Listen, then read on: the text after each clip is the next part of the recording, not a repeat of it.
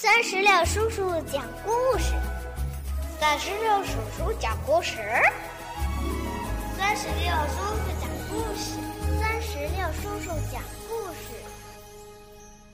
嗨，我亲爱的小石榴籽儿们，你们好吗？欢迎收听酸石榴叔叔讲故事。最近几天，经常会有小朋友们问酸石榴叔叔在哪儿可以听到你最新的故事呢？嗯，只要你让爸爸妈妈帮忙，在微信公众账号里边搜索“酸石榴”，添加关注就可以了。今天呀，酸石榴叔叔将给宝贝们带来一个阿拉丁神灯的故事，一起来听吧。从前，有一个叫做阿拉丁的少年，他父亲已经去世了。只剩下他和母亲在一块儿，过的生活很苦很苦。有一天，他碰见了一个法师，这个法师说是他的叔叔，要带他到京城去学点手艺。阿拉丁相信了他的话，就跟他走了。法师带着阿拉丁来到了京城附近的一座山上，他在地上生了一堆火，念了几句咒语：“阿玛尼梅比红，阿玛尼比比红。”咒语念完，只听见隆隆的一声响，地上出现了一扇石门。法师抓住石门上的扣环，把石门打开。他说：“阿拉丁，这下面有一盏油灯，你去把它拿上来，我们就发财了。”石门下面有一条地道，这条地道啊，只有阿拉丁的身子那么宽。里面很黑，阿拉丁害怕的不敢下去。法师取下了手上戴的戒指，说：“阿拉丁，这是能辟邪的戒指，给你，你戴上它，什么妖魔鬼怪都不能伤害你，你放心下去吧。”阿拉丁接过戒指。走进了地道，他来到了一个地窖里。地窖里除了有一盏亮着的油灯以外，还有许多美丽的珠宝，看得他两眼发呆。过了一会儿，他才抓了几把珠宝，塞进口袋，吹熄油灯，倒掉灯油，拿起油灯，往回走。法师在外面等得不耐烦了，他在洞口大声的嚎叫起来：“阿拉丁，你死在下面了吗？快把油灯拿上来！你到底在干什么？”阿拉丁听法师的口气很凶，有点害怕，他愣了一下，没有马上回答。法师气得“砰”的一声就把石门给关上了。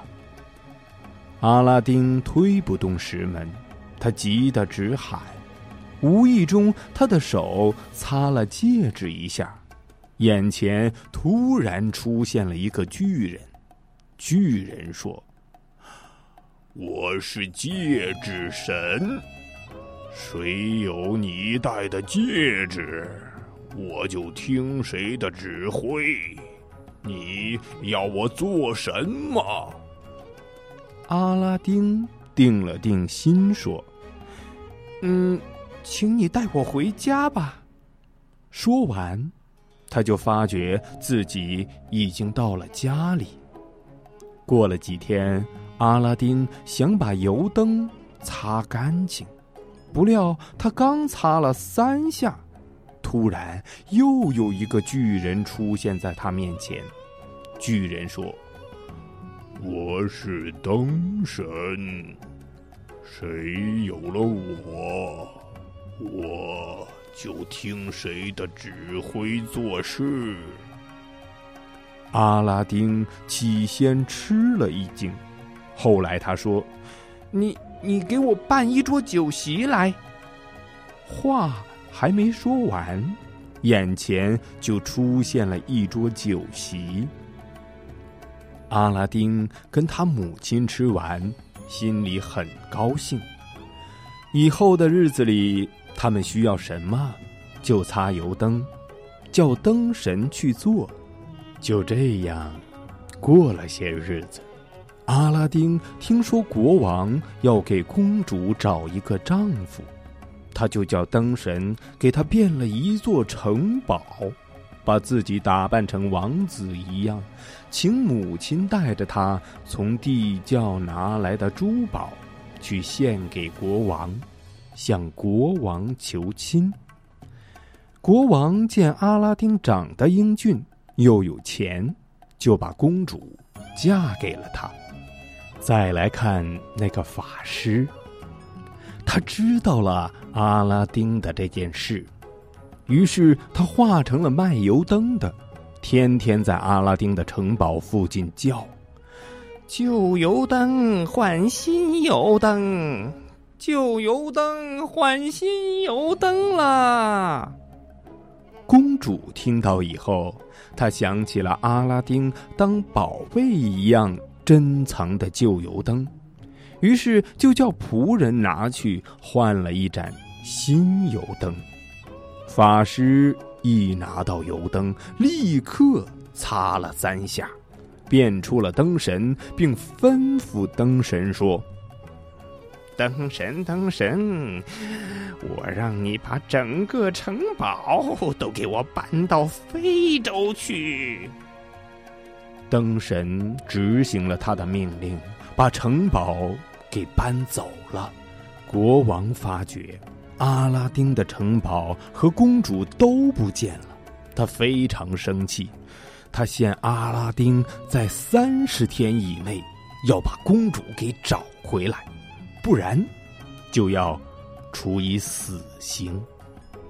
阿拉丁问遍所有的人，谁也不知道他的妻子和城堡到哪儿去了。到了第三天早上，他洗手的时候擦到了戒指，戒指神又出现了。他要戒指神帮他把公主找回来，可是戒指神没有那么大的法力，只能把他送到非洲去。阿拉丁到了非洲，找到了他的妻子和城堡。但是他没有办法拿到那一盏油灯了，因为法师不管到哪儿，都把油灯带在身上。他的妻子想到了一个主意，他说：“这个坏人想要我嫁给他，我一直没有答应他。你去拿点安眠药来给我，然后我假装对他好，跳舞给他看。”等他不注意的时候，我就把药放在酒里，骗他喝下去。这样啊，我们就可以拿到油灯了。法师不知道这是计谋，他见公主对他那么好，就高兴的喝下了那杯酒，倒在地上睡着了。于是阿拉丁拿到了油灯。叫灯神把整个城堡搬回了原来的地方。国王见公主回来了，心里很是高兴，他原谅了阿拉丁。相反的是，他把坏心眼儿的法师给关进了地牢。随后，阿拉丁又把母亲接来，他们一块儿过着快乐。而幸福的生活，宝贝儿，到这里，阿拉丁神灯的故事我们就全部讲完了。在刚才的故事里，我们一起见证了阿拉丁神灯的魔力和法力。试想，如果你有一个阿拉丁神灯，你会希望它变出一个什么东西给你呢？嗯，酸石榴叔叔非常期待宝贝儿们能告诉我你们的想法。如果你想告诉酸石榴叔叔，那就赶紧让爸爸妈妈在故事页面下方的留言区来留言吧。好了，宝贝儿们，我们今天的故事就到这儿，让我们共同期待下一个精彩的绘本故事。拜拜。